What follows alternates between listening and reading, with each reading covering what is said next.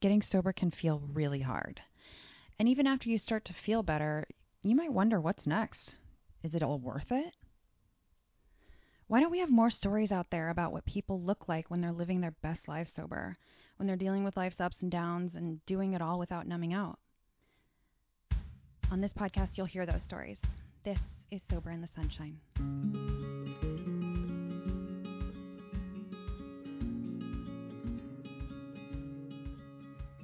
Hello, hello, this is Jessica. Welcome to Sober in the Sunshine. I want to start out each week by giving you a little tip that makes my sober life uh, better for me. And all of these tips will be good either for people in early sobriety or for people who are in longer term recovery, and also just people who live because um, the tools that we use in recovery really just kind of make life better, I think, in general, and can be used by anyone. So the first tool that I wanted to introduce you to is um, feet up the wall yoga, which sounds very bizarre. Um, it's something that brought me a lot of comfort in early recovery, and um, it was something that I tried when I was like, oh, I need a fucking tool of some sort to make me feel better. Um, I think I was Googling around and just trying to figure out something that might help, and this did help. So all you do is um, put your butt up against the wall, um, lie down on your back, and put your feet up the wall and just sit like that. I would sit like that for 15 minutes or so and just listen to a podcast or read or just chill. And something happens with your lymphatic system or some I have no idea what I'm talking about, but it does make you feel better. Um, has to do with how your blood flows and stuff. So hey, give it a try if you're looking for a tool to add to your toolbox. And if you don't know what a toolbox is, uh, a toolbox is a collection of things that makes you feel better. Uh, and the reason that we have a toolbox in sobriety and recovery is that we're trying to replace alcohol with a bunch of good stuff. So you throw everything at life that you can and you see what makes you feel good. So I hope that that helps somebody. Um, it definitely helped me in early recovery. And this week's guest is Carrie. I have kind of a cool story to tell you. Um, one thing that I've noticed in recovery is that my intuition has gotten so much stronger. And when I decided to start this podcast, I had a vision of what I wanted it to be like. I wanted to talk about, you know, what people looked like when they were living their best lives sober, but I had no idea how to introduce that concept to people. Um, and I didn't know who my first guest should be. I, I just was kind of lost about how to bring it to life. And I interviewed Carrie for the Mother Recovering podcast.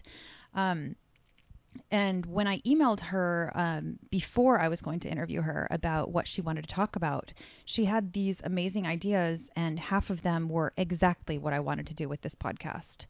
And so I asked her, can we please talk about this half of the stuff on Mother Recovering and the other half of the stuff on my new podcast? And will you be my first guest? And she said yes, thankfully. And Carrie and I have become good friends now, and um, it's been awesome to get to know her. I hope you enjoy her story. If you listen to her interview on Mother Recovering, don't worry, this is all different stuff, and she is hilarious. I especially love the comment about sitting around in your underwear. So enjoy. Thanks for being here. Carrie! Yes!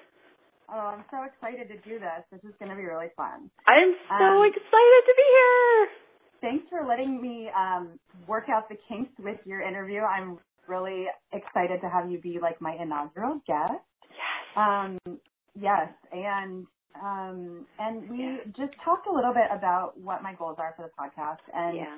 and we've also talked about the fact that you're welcome to use the word fuck or any other word that you want to. Um, you know that if we use it in real life, we might as well use it on the podcast. All right. Um, so don't worry about anything like that. Um, but you know, I want this podcast to be focused on recovery and how great life can be after you quit drinking. So um, I want to ask you, Carrie, more than you know how much you were drinking or how addicted you were, how were you feeling at the end of your drinking? What like what were you feeling like on a daily basis?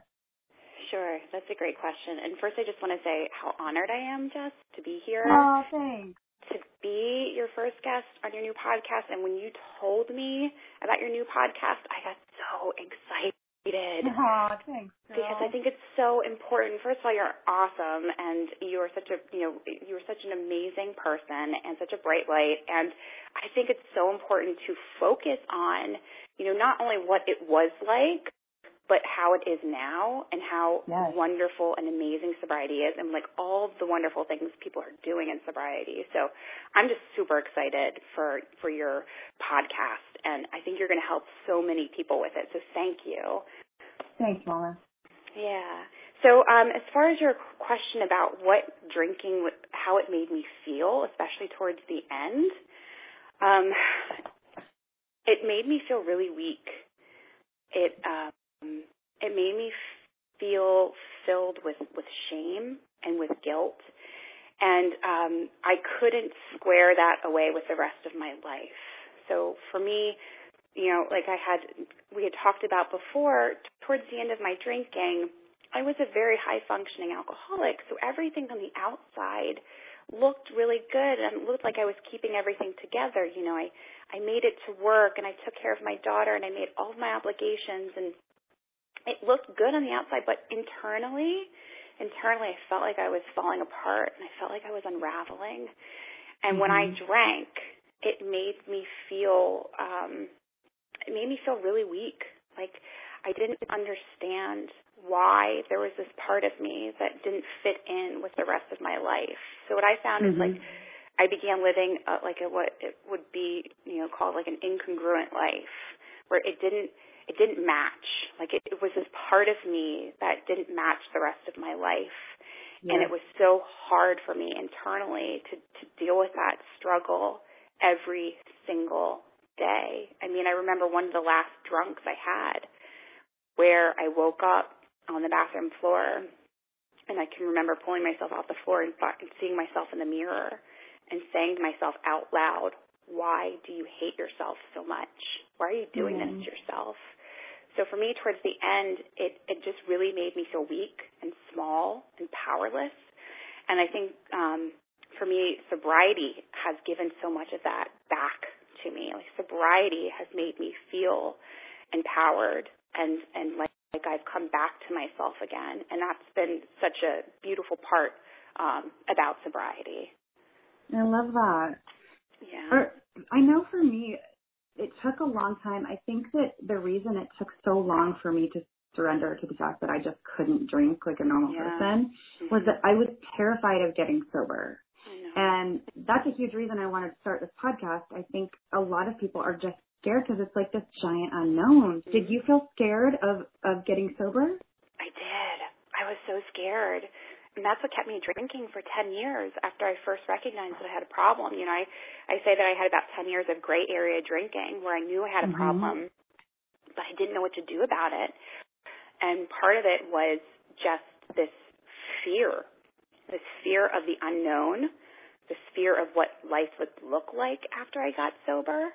And it yeah. felt so big and so scary that I, I could not uh, take it on until I was really I had to be desperate and broken in order for right. Me. It's like that's yeah. that's your last option, right? Is to get yeah. sober. It's like, well, I guess it's, it might as well just suck because I can't do this anymore. Right. Yeah. Like for me, that happened when I was in the emergency room. It was like, okay, well, th- I'm I'm very desperate and I'm very broken and I'm willing to do anything. I'm willing to do mm-hmm. anything to get better. Mm-hmm. And when you are talking about going to the emergency room, you're referring to um, something that we talked about when I interviewed you on Mother Recovering, which was mm-hmm. you basically ended up in the ER with mm-hmm. what was alcohol withdrawal. Is that right? Mm-hmm. I did. Yeah, I did. I went in. I thought I was having. Well, you know, the story I told myself is I was having a heart attack, um, which got me to the emergency room because I, I I was having really bad chest pains and I was just I was getting sick and I was sweating and I was shaking. Um, and and what happened then is that I was seen by the um the hospital social worker who told me no, I was not having a heart attack. In fact, I was going through alcohol withdrawal because I'm an alcoholic and um that was a that was a hard realization to have. But once you're lying in a hospital bed in the emergency room because of your drinking, for me that was that was my bottom and that was mm-hmm. when I I knew that I could no longer continue to live that way, which I'm so grateful for because it's brought me to sobriety. Oh, absolutely. And and so you ended up leaving that day and going to rehab, right? Mhm. I did. I went And- immediately to an intensive 28 day rehab, um, which you and I, you know, we've talked about. For me, I needed to go away to to treatment. Some people do not need to go away to treatment. I think everybody has to decide what's right for them. You know, there's lots of options. There's inpatient treatment. There's outpatient treatment. You know, there's there's step meetings. There's alternative meetings. Um, You Mhm. just have to find what's right for you. Um, Mhm. For me, I knew that I needed um, I needed intensive inpatient care, and I needed Yeah. 24 hour support. Uh, and honestly, I needed to go away and to be able to focus entirely on um, on myself and on getting better.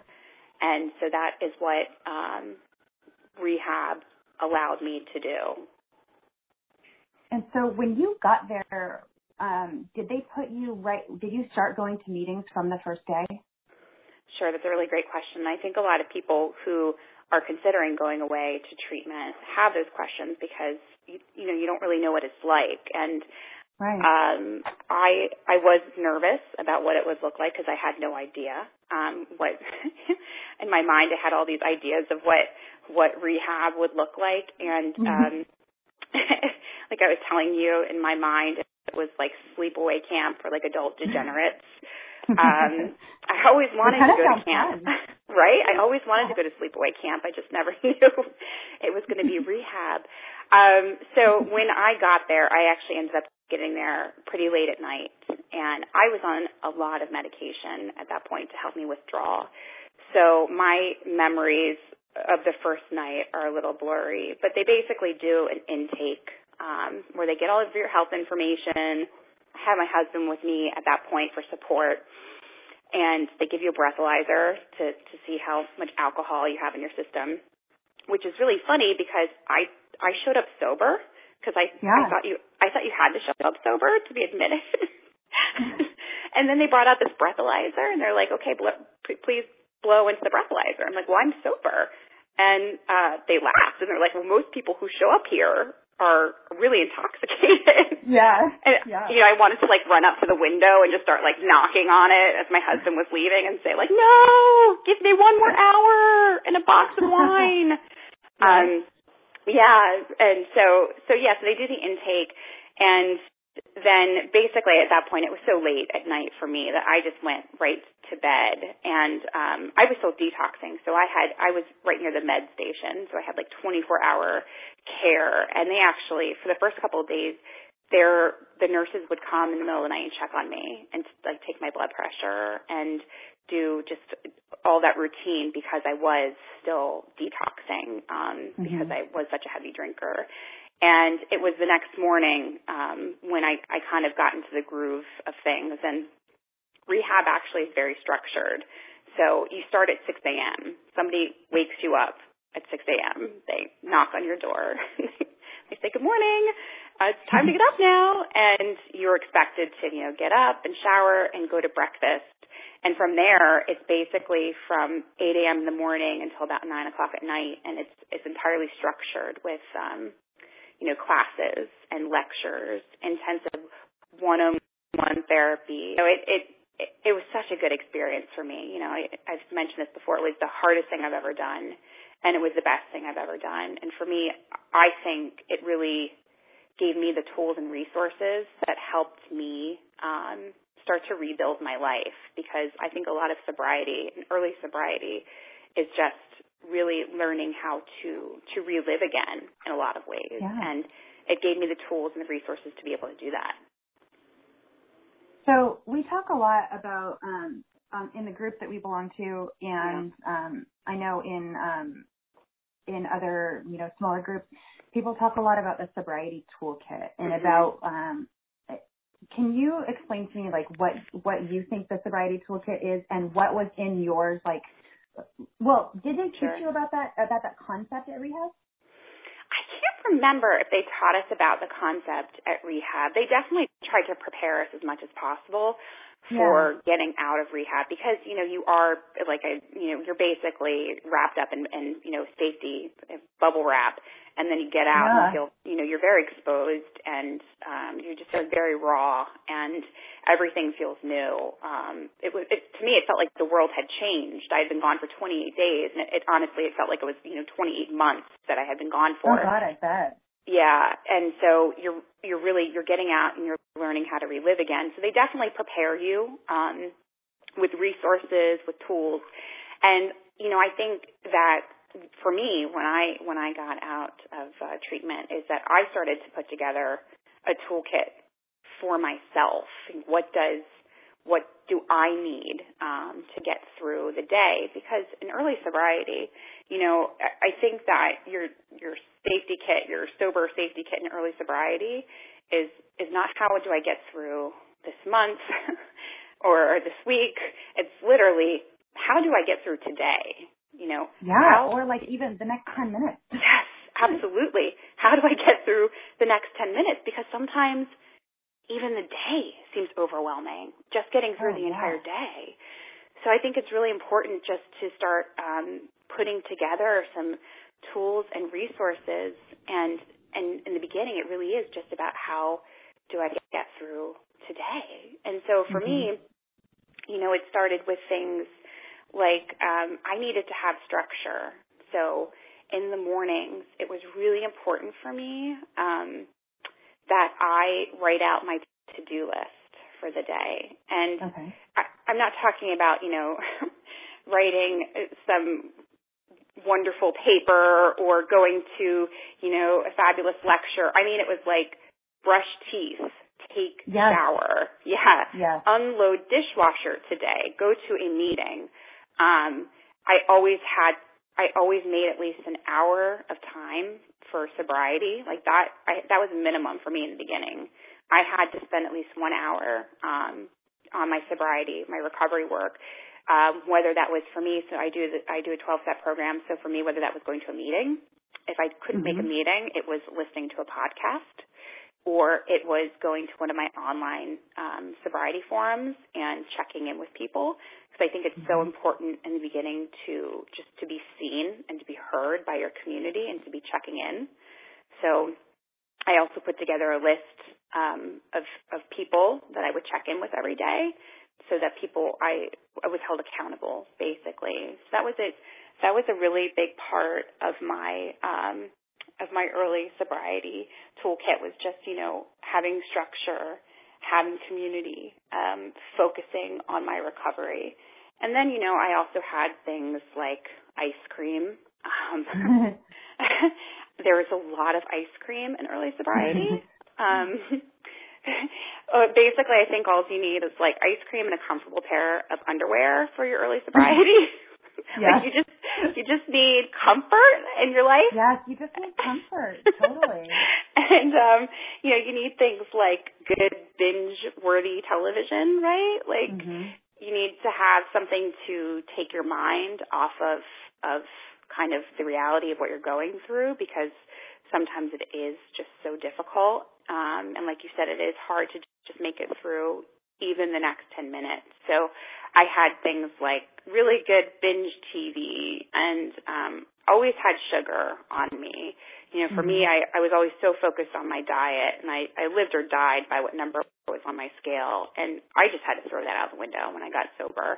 I made a decision yeah. that for me sobriety was more important and um and so sugar I craved a lot of sugar and I let myself have it you know I let myself have yeah. it I always had even a, a candy bar in my purse for emergencies um right. you know they they say nobody ever got like pulled over for like driving while eating a Snickers bar you know so you just have to do um what I think is like a comfort to you so and the flip side of that was like moving your body. You know, I tried to exercise every day. That was yeah. really important to me. And um, I've been told and I've read that raising your endorphins in early sobriety is really important. Like, however you choose to do that, you know, whether that's mm-hmm. exercise or other physical activities, right. really, is really good for you. Um, yes. I found dance was really important. Just like um, I think music's really therapeutic. Um, so just moving my body, um, listening to music. It's funny actually, and um, one of my favorite memories I have from rehab was a a dance party that we organized, right? So you're in rehab with hundreds of strangers and everybody is crawling out of their skin and everybody's feeling like vulnerable and exposed and, you know, detoxing. And so one of my girlfriends thought, wouldn't it be fun to have a dance party? Um, I don't know what we were thinking.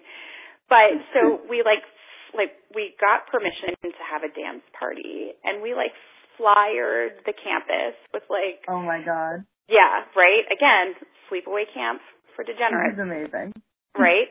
So we have like a sign up sheet, right, for our big dance party and we got permission from um from the the, the uh, gym instructor because music wasn't allowed. The only time you're allowed to listen to music was during gym or during art therapy. And so we got like a special permission to have this dance party during this special time and everybody was really excited about it. And the day comes and like we go to the, we go to the dance party and three people have showed up. three people have showed up.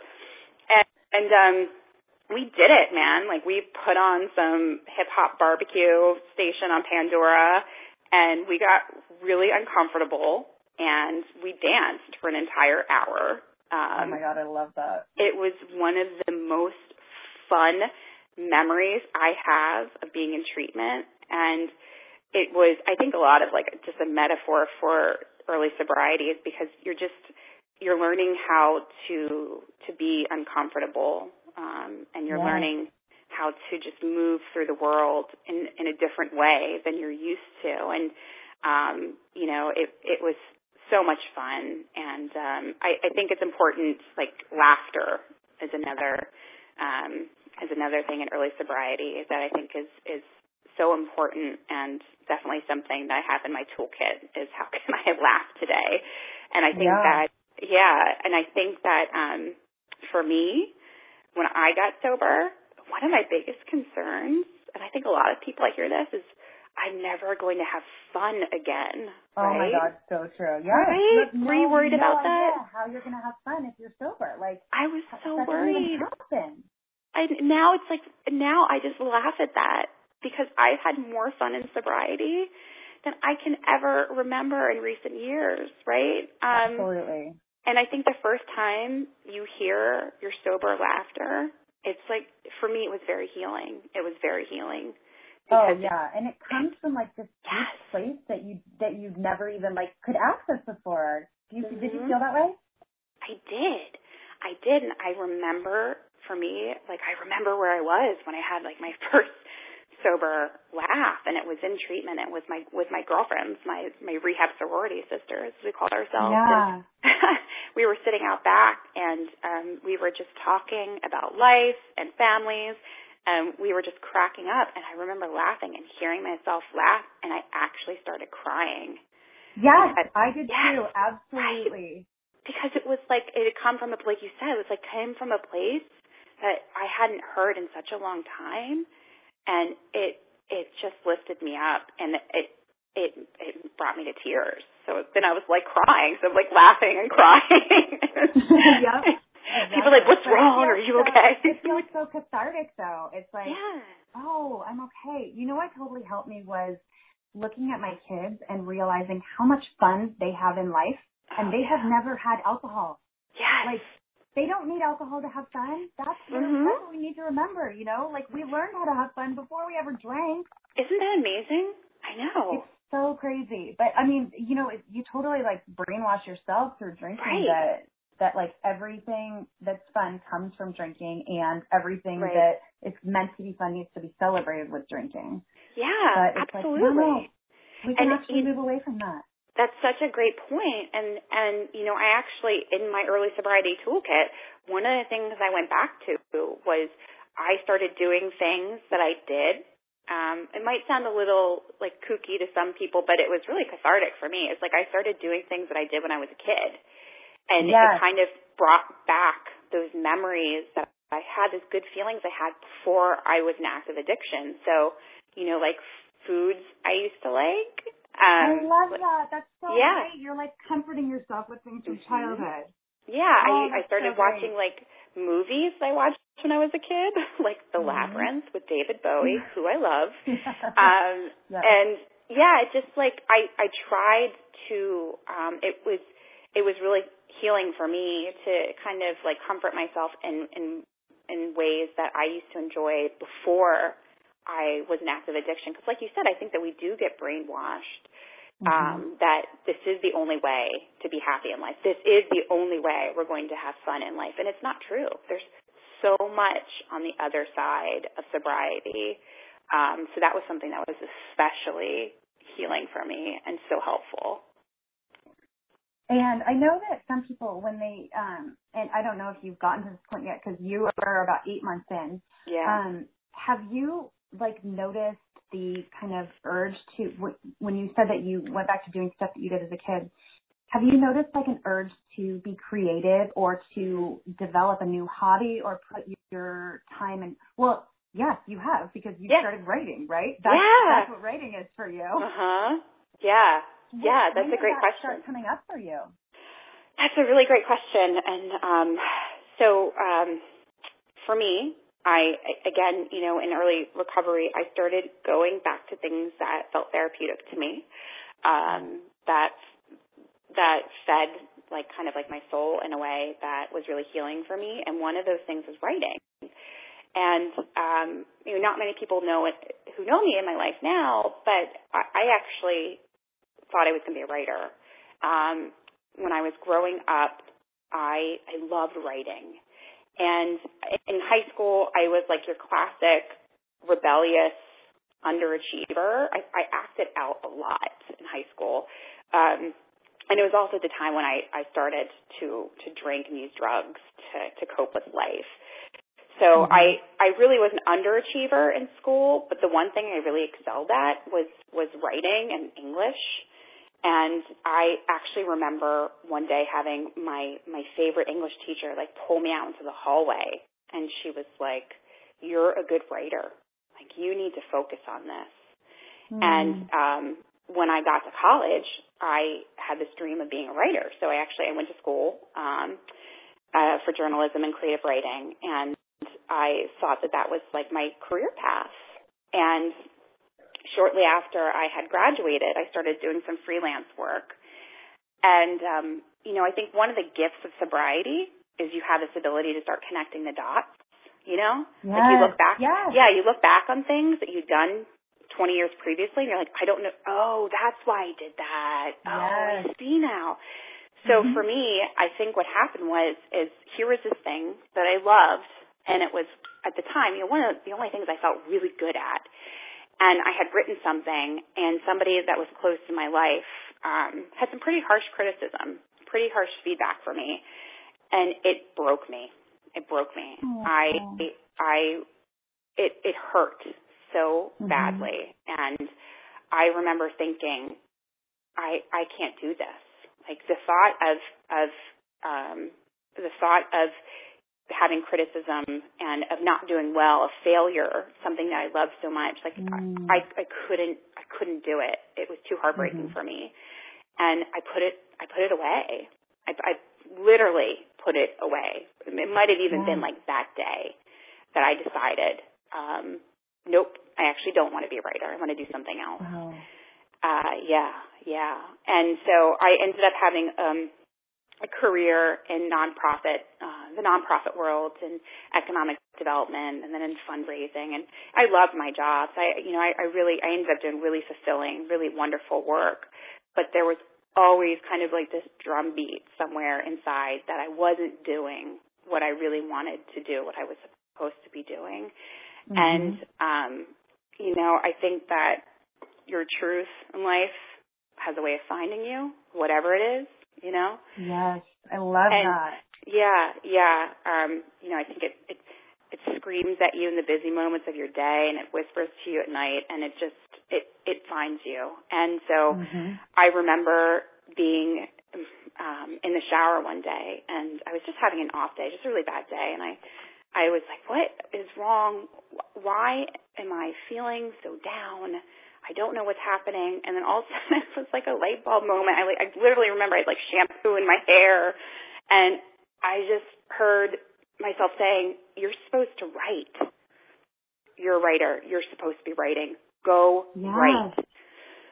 And I literally jumped out of the shower and I toweled off and I called my mom and I was like just out of breath. And I had this revelation and I was like, Mom, I'm supposed to write. And she very calmly was like, Of course you're supposed to write. You were always supposed to write.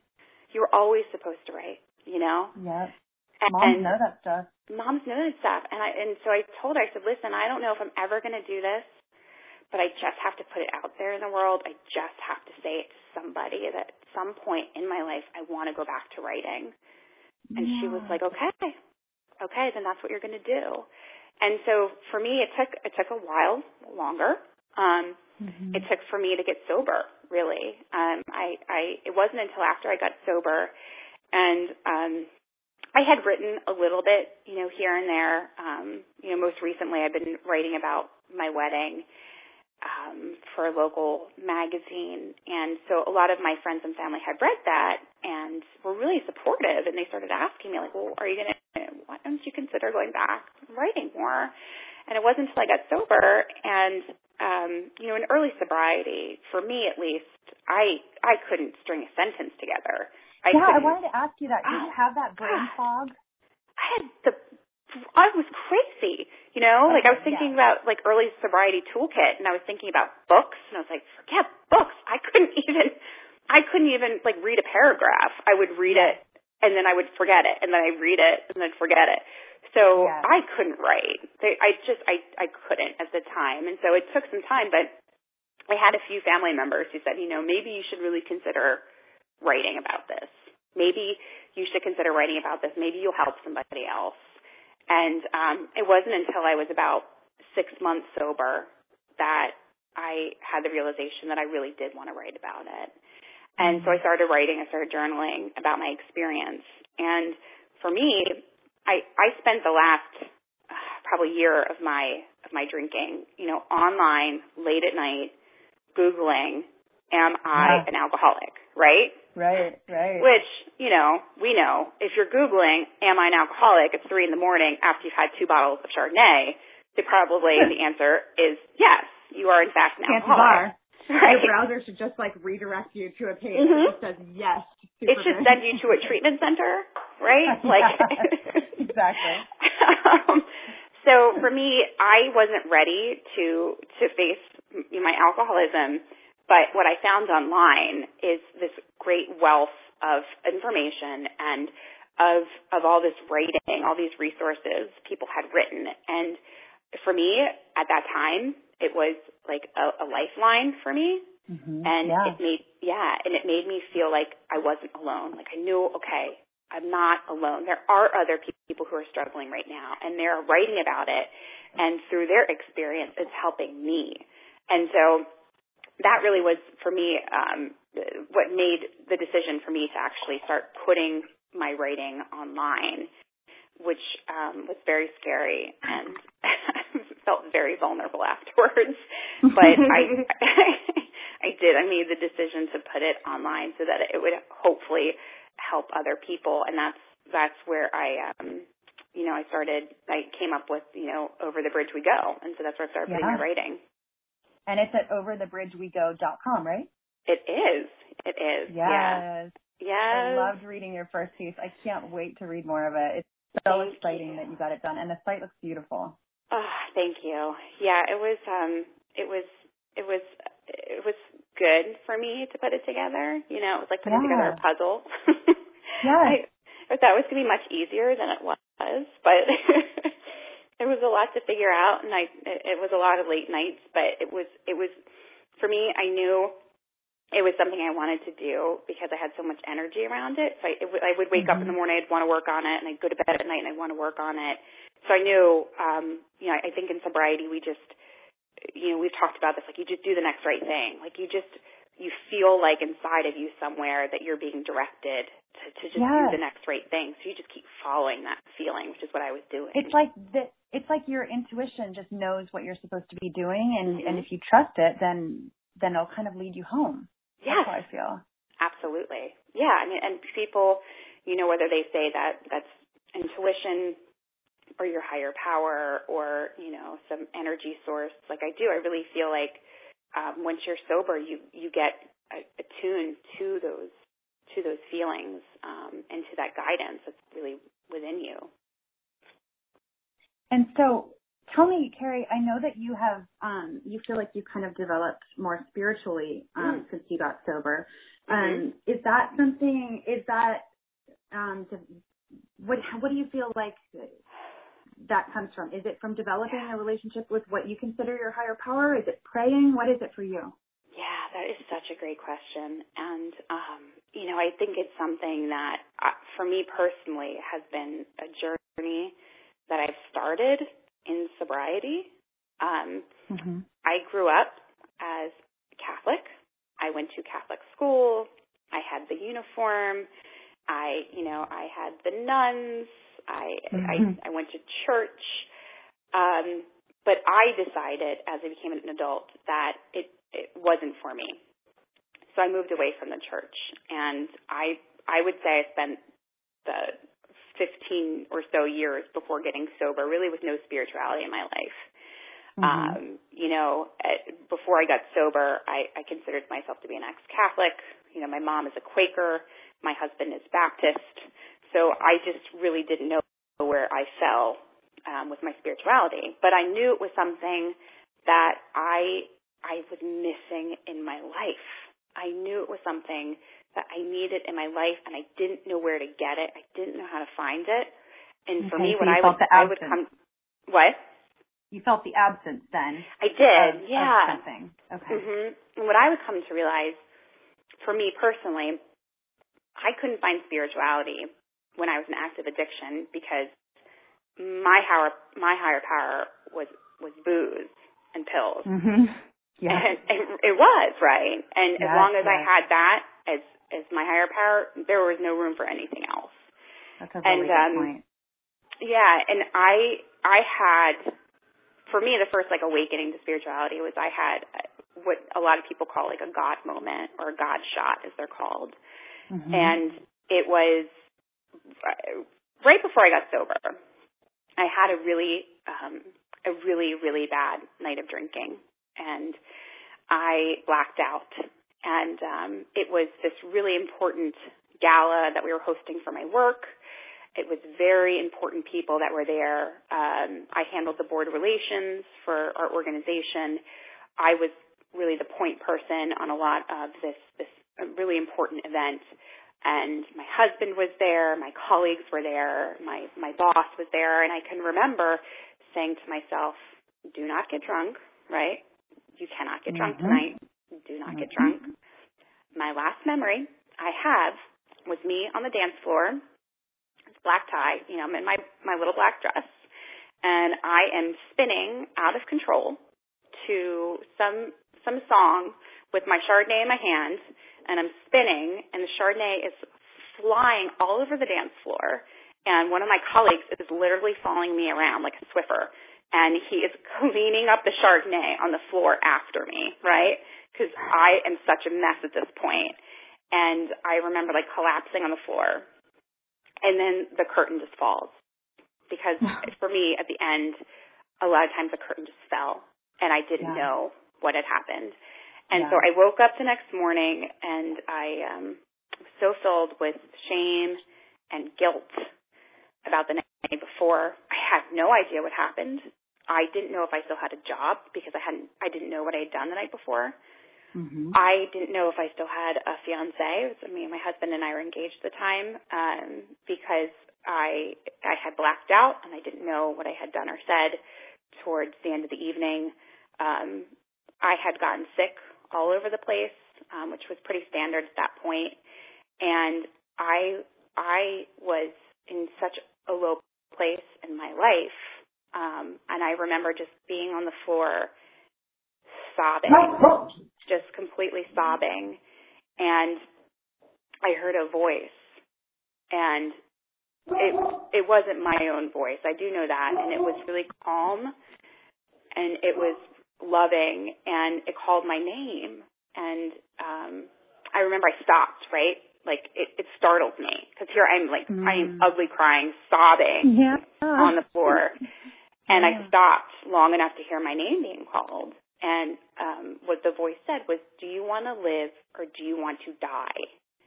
Wow. And I remember saying, "Yeah, yeah," and I remember saying out loud, "Like what?" And the and I heard it again, really calm. Do you want to live or do you want to die? Because if you continue drinking, this is how you're going to die. So wow. do you want to live?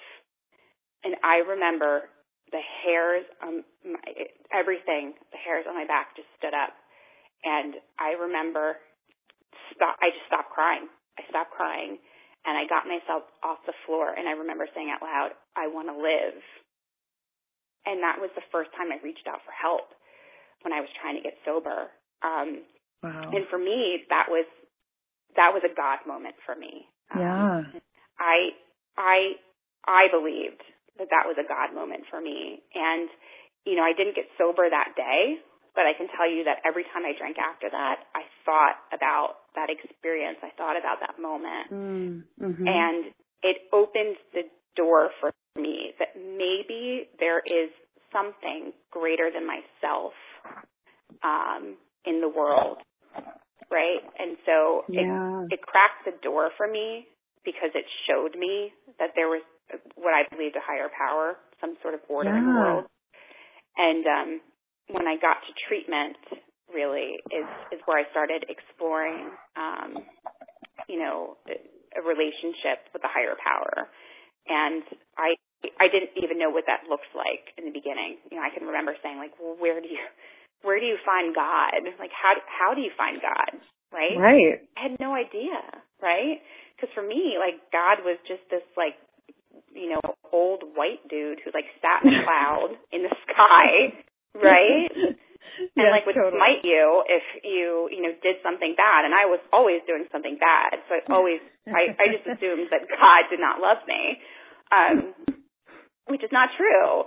And so for me, I that was like the first at the first point where I started kind of exploring a relationship with God, and it really it started with um, with three words, and it was in the morning. It was like, "Please help me, please help me, please help okay. me stay sober today, please yeah.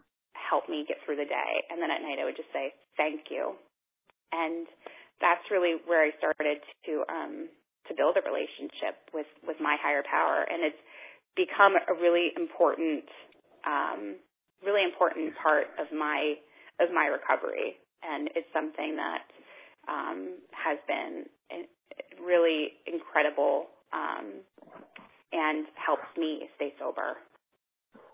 That is so cool. What a cool story. Mhm. Mhm. Yeah was that something that they encouraged you to do in rehab to pray? Because I know that that's or in 12 step meetings, mm-hmm. I know that some sponsors and things like that do encourage you to pray, or was that something that was kind of intuitive for you? Yeah, so that's a really great question. Um, the treatment, the treatment facility that I went to was Catholic based. It was started by a Catholic priest. I did not even know that before I went there, and honestly, it did not matter to me. All I knew is yeah. that I, yeah, I would have gone anywhere. I knew You're I just going to make sure I don't drink. Great. Exactly. Yes. Sign me up. Great. Yes. Um, it didn't matter to me what the faith base was. I just knew I needed help. And yeah. um, so it was Catholic based. They did have services that you could go to, but it was never something that was forced. And um, I I really loved that. You know, it was like we encourage you to find some sort of um, spirituality. We encourage you to kind of go on a spiritual journey, whatever that looks like for you, because um, we think it's such an important part of sobriety. But like your Yeah. God might not look like my God, and that's okay. And that's also something that's you know very encouraged in in the 12 step program is that you know your higher power is is your higher power, and it Mhm. can look very different than somebody else's, and that's okay. And for me, that was um, such a departure from what I had grown up with. Um, Yeah. such a departure from what I had experienced um, in religion, and it allowed me. I think it allowed me to kind of like walk through the doors of of um, you know exploring spirituality. And so for me, um, you know, my my God that I pray to is is is a woman in my head, and Nice. um, yeah, and I actually got there because I was having a really hard time with this concept of God because of what I said to you earlier that in my head growing up, God was just like this old white guy in a cloud and um he didn't love me because I was always acting out, right? Mhm. And so I had a really hard time praying to God, making the connection. And I expressed that one day in treatment to my therapist, and my therapist said to me, "Well, do you have somebody who has um, who has crossed over, who has, has passed away, who loved you unconditionally, and Mhm. who was like really a light in your life, somebody that you look up to and look to guidance?" And for me, that was my grandmother. Mhm. And he said, "Well, start talking to her. Start by talking to her." Yeah. And so I started talking to her every day. Um, but it was still I couldn't still couldn't get it right in my head of like Yeah. am I praying to this God? Am I talking to my grandmother? Uh, What am I doing? Am I doing this right? Am I doing this wrong? Which by the way, it does not matter. There is no right or Yeah. wrong way.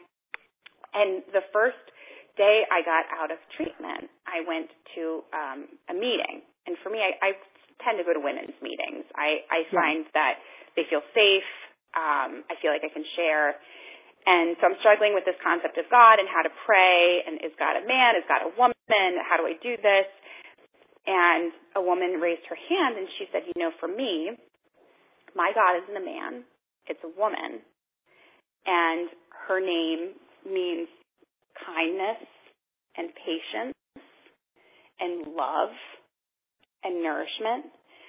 Mhm. And her name is Alma. And I stopped because that was my grandmother's name.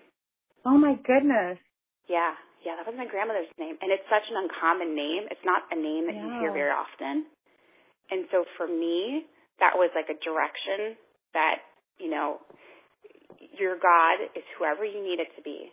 And you can have whatever relationship you want with your God. And um, so for me, I just, it, it kind of shifted the way I thought about God, right? And I realized Yeah. that God can be whoever you know your God is to you. And so yeah, so that's become a, a part of my um I would say like a long term sobriety kit. You know, we talk about like the short term and making it through just today versus like making it through life. And for me Yeah. I found that spirituality and having that as part of my life has been a really important component of of keeping me grounded and um keeping me focused every day and really helping with my sobriety. Wow. So Yeah. how often are you um are you going to meetings now? And is the twelve step program do you feel like that's like the cornerstone of your personal Mhm. recovery right now? Or is it or is it more of like a, you know, piecemeal kind of thing for you? What's it like at Sure. So when I first got out of treatment, I had to I had to go to meetings every day. I had Mhm. to. And you were not working at that point, right? I was not working at that point. So Okay. I had um before I ended up in treatment, I was um head of a fundraising division for Mhm. a large nonprofit and I loved my job. I loved the organization. It it was a fantastic organization with a fantastic mission. However, my job Mhm. just happened to include a lot of alcohol. It was a lot of events, a lot of galas, a lot of, you know, you know cocktails and networking. And I I had to make the decision. I, I knew it wasn't safe for my sobriety for me to go back to my job. Mhm. Mm-hmm. And so I'm I'm grateful that I had the support of my husband um, and was able to to take a step back and, and reevaluate um, you know my career path and what I was doing and where I wanted to go. And so I made the decision to focus um, you know entirely um, on recovery. So mm-hmm. in the beginning, I I I had that luxury, I, I'm, and I'm very grateful for that because I know not everybody does, especially you know, people who are working jobs and taking care of kids and taking care of families. It is very difficult. Um, so for me, I was able to go to a meeting every day, sometimes more than one meeting a day if I really needed mm-hmm. to. Um, mm-hmm. And for me, it was a lot of it is just about was especially in the beginning was about the community. You know, yes, like community is so important. You know, just showing up and being seen and having people know who you are and, and being accountable, um, even when you don't want to. Because I find that sometimes when I really don't want to show up is when I need to the most. Um, Absolutely. Right? Like when you want to like isolate and hide and like go lay in your bedroom and like binge watch TV while you're eating your, you know, truffle kerfuffle. And that's like truffle kerfuffle. Or your peanut butter world. Either. yes. What is your favorite Ben and Jerry's? Peanut Butter World. Oh, Target exclusive. Yeah. I have to find it. You have to go find it. I have I to find it. It's like yeah. the holy grail now. Like you mentioned it, and I can't find it anywhere. so I have to find it, um, which I'm very excited about. But yeah, so like you know those days when you really just want to stay home, I find that you just really have to get out. And so yes. the the 12 step program is is a fabulous outlet for me, and it's it's really helped me with the sense of community. Um, and, but and did I, you meet friends right away going? hmm I did. Yes. Okay, you did. Yeah. So in the 12 step program, what happens is is you're told that when you're new, go to a meeting, raise your hand, say hello, my name is so and so, and I'm new. And when you okay, do that, so you did that. Yeah. Yeah. I did that over and over and over again. And every single time I had at least five women that would come up to me after a meeting and introduce themselves and say, How are you doing? Here's my number. Let's go get coffee. Nice. And yeah, that's one of the, the, the parts about, um, you know, the 12 step program that I love is just a sense of community and people really look out for newcomers. And yeah. that was so important in the very, the very beginning. You know, I can remember showing up at a meeting and I was right out of rehab. And so I am just feeling totally exposed and I'm, you know, just crawling out of my skin and I'm nervous and I'm filled with anxiety and I'm very new, mm-hmm. don't know anyone. And I am in the meeting and I introduce myself and say that I'm new. And afterwards, one of the women comes up to me and she was like, what are you doing tomorrow? and this is another thing I definitely suggest for people early in sobriety is just say yes. Somebody asks you to do something and it's like sobriety related, right? Not like if somebody asks you to go out to a bar, like don't do that. But right, that's not smart. But if somebody in recovery asks you to do something, just say yes, right? And yeah. so um my new friend was who I'd met about five minutes earlier was like, We are making gingerbread houses tomorrow at my house would you like to come? And I can tell you the last thing I wanted to do was like drag my myself out of my bed, my warm comfy bed to mm-hmm. like go make gingerbread houses. Make a with, fucking gingerbread house. Make a yeah. fucking gingerbread house. Thank you, Jess. You're saying exactly what I was thinking with a bunch of strangers. And you know right? what? I did it. I showed up and there must Dude, have been such like a badass. I yeah, my gingerbread my gingerbread making skills. I'm total badass.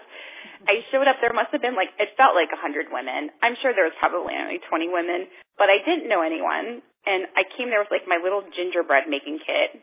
Aww. And I I remember thinking like, oh, is this what we do in sobriety? like yeah. now that I'm sober, oh, is this fun? is this it? Gingerbread house making. But it was um it was it ended up being such a good um a, a good thing for me because it got me outside of myself and it it made it forced me to meet new people and to get uncomfortable and really because I think a lot of early sobriety is just like leaning into the unknown uncomfortable oh thing. yeah. Oh yeah. And um my gingerbread house was just horrendous. Um it was awful. It was so embarrassing and I, I can remember asking somebody to take a picture of it just so that I had photographic evidence that I did this yes. thing. And um and I was so grateful that I did. You know, it ended up just being a really great night for me and and in early sobriety for me and just in sobriety in general, a lot of it is just making those connections with people, like getting out of your comfort zone, um, and being a part of the greater community because you know the saying is that the the opposite of addiction is connection and i think mm-hmm. that wherever you can find that is so crucial so crucial so i'm so grateful Absolutely. yeah for every, all of my friendships have made in sobriety and we've talked about the fact that um there's just like a different kind of connection that you make with other sober mm-hmm. women um yeah just kind of like real and raw and like i don't know you know what mm-hmm. i mean like that mm-hmm. that just that kind yeah. of thing where we've all been to hell and back, and it's like, yes. you know, you can just show your scars, I guess. I love it. I have to say, I I love it. The people in sobriety are just amazing, and I think it's because you you do lead with your vulnerabilities. There's no hiding mm-hmm. who you are, right? No. You're there's everybody is completely open and honest about who they are, and um, for me, that is just like such a beautiful way to start a friendship is that oh yeah. You, yeah. And so the friendships that you make i feel like you just have a deeper connection with people. Mm-hmm. and um you know you have just a deeper level of understanding and a friendship which is just a really amazing gift of sobriety. Absolutely. It's so great. It's like the coolest thing that i never it's like the coolest gift of of sobriety that i didn't yes. expect. You know what i mean? Right. Yeah no, I, I completely agree. And, you know, um, I had to let go of some of my friends too, which is kind of the flip side oh, of yeah. that. Is that yeah? And so I had to let go of some of my friends, and I was really, I was really worried. Like, um, you know, what kind of friendships am I going to make in sobriety? And it's been so wonderful. Like the gift of sobriety and gift of sober friendships is that you are just kind of embraced by this community um, of people who love you and take you as you are and um, you know, want to be your friend. Yeah. And have you I know that um you didn't have, you know, like a super low bottom, you didn't get arrested and all those kinds of yeah. things, which is the same as me. Have you been able to see the the similarities rather than the differences when you've been going to meetings? Like I know that they, they say, you know, look mm-hmm. for the similarities, not for the differences. Yeah. And so mm-hmm. do you find when you go to meetings that you get something out of it every time? Like are you able to see the similarities? Absolutely. Absolutely. Yes. Yeah. I I um you know, I, I identify in rather than out. And Oh, I like that. Yeah, and it's so important. And, and um you know, I I had a lot of not yet, I will say. You know, I was yes. I was a very high functioning alcoholic, but could have just as easily been me. You know, I I was in a meeting recently with somebody who was you know arrested for a DUI. I've met people before who have sadly been involved in you know incidents where somebody else was killed because they were drunk driving, mm-hmm. and um, that could have been me. So yeah. I'm I'm I'm very fortunate in that in that sense. Um, but I don't think for one minute that there's anything different than me than there is um, about somebody who has been arrested. Um, right. Because I I think it could have just as easily been me. Yeah, we were just sense? lucky. Yeah. Absolutely. Yeah. Absolutely. And I think that's the other well, thing I love about sobriety. Oh, yeah. I'm sorry.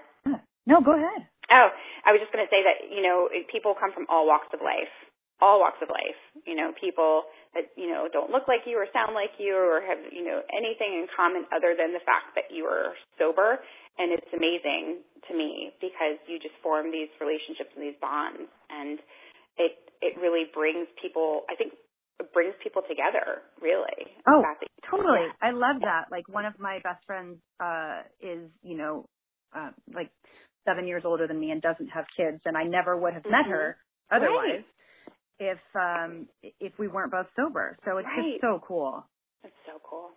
Yeah. Everybody so needs cool. sobriety. I just want everybody Dude, to get sober. I, everybody. I want everybody to be in recovery. Like yes. recovery is just it's mm-hmm. the best thing. It's like a life hack. It's like the it magic really pill everybody's looking for. That's it. It's you're right, Jess. It's the best life hack ever.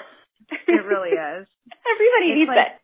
Yes, if you could, if you just stop drinking, everything else you can get is just like unbelievable. I I always like pinch myself like I gave up one thing and I Right. get all of these other things back. all of these other wonderful things back, which is what I'm so excited, um, you know, to bring it full circle, but like about your podcast is just there's all these wonderful, awesome things that people are doing in sobriety, and I'm just so excited that you're going to share some of those stories because I think carrying that message is so important, and you're going to help so many people. oh, thanks, Carrie. Well, um, we could talk about this for hours and hours. I have Yeah. no doubt. Um, thank you so much for being on today. It was so much fun to talk about this, and I think I'll have you back, and we'll talk about some more stuff pretty soon because you and I have a full list of topics that um, Yes. that we could we could go over together, and Yes, we will. let's get our Lacroix. We'll Yes, absolutely, absolutely. we'll sit outside in the sun together in the sun. from, from one coast to another. One coast to another, And, we uh, will be sober yeah. in the sunshine together. Absolutely, Carrie. Thank you so much. This has been really fun. Thanks, Jess. I so appreciate it. Yay. Yay. All right, I'll talk to you soon. All right, bye. Bye. Thanks again for being here for the first interview episode of Sober in the Sunshine. I hope you enjoyed my chat with Carrie this week. If you want to read Carrie's writing, you can find her at overthebridgewego.com. And if you have any feedback, comments, questions, anything for me, please reach out. I'm always happy to chat. Soberinthesunshine at gmail.com. Until next time, take care.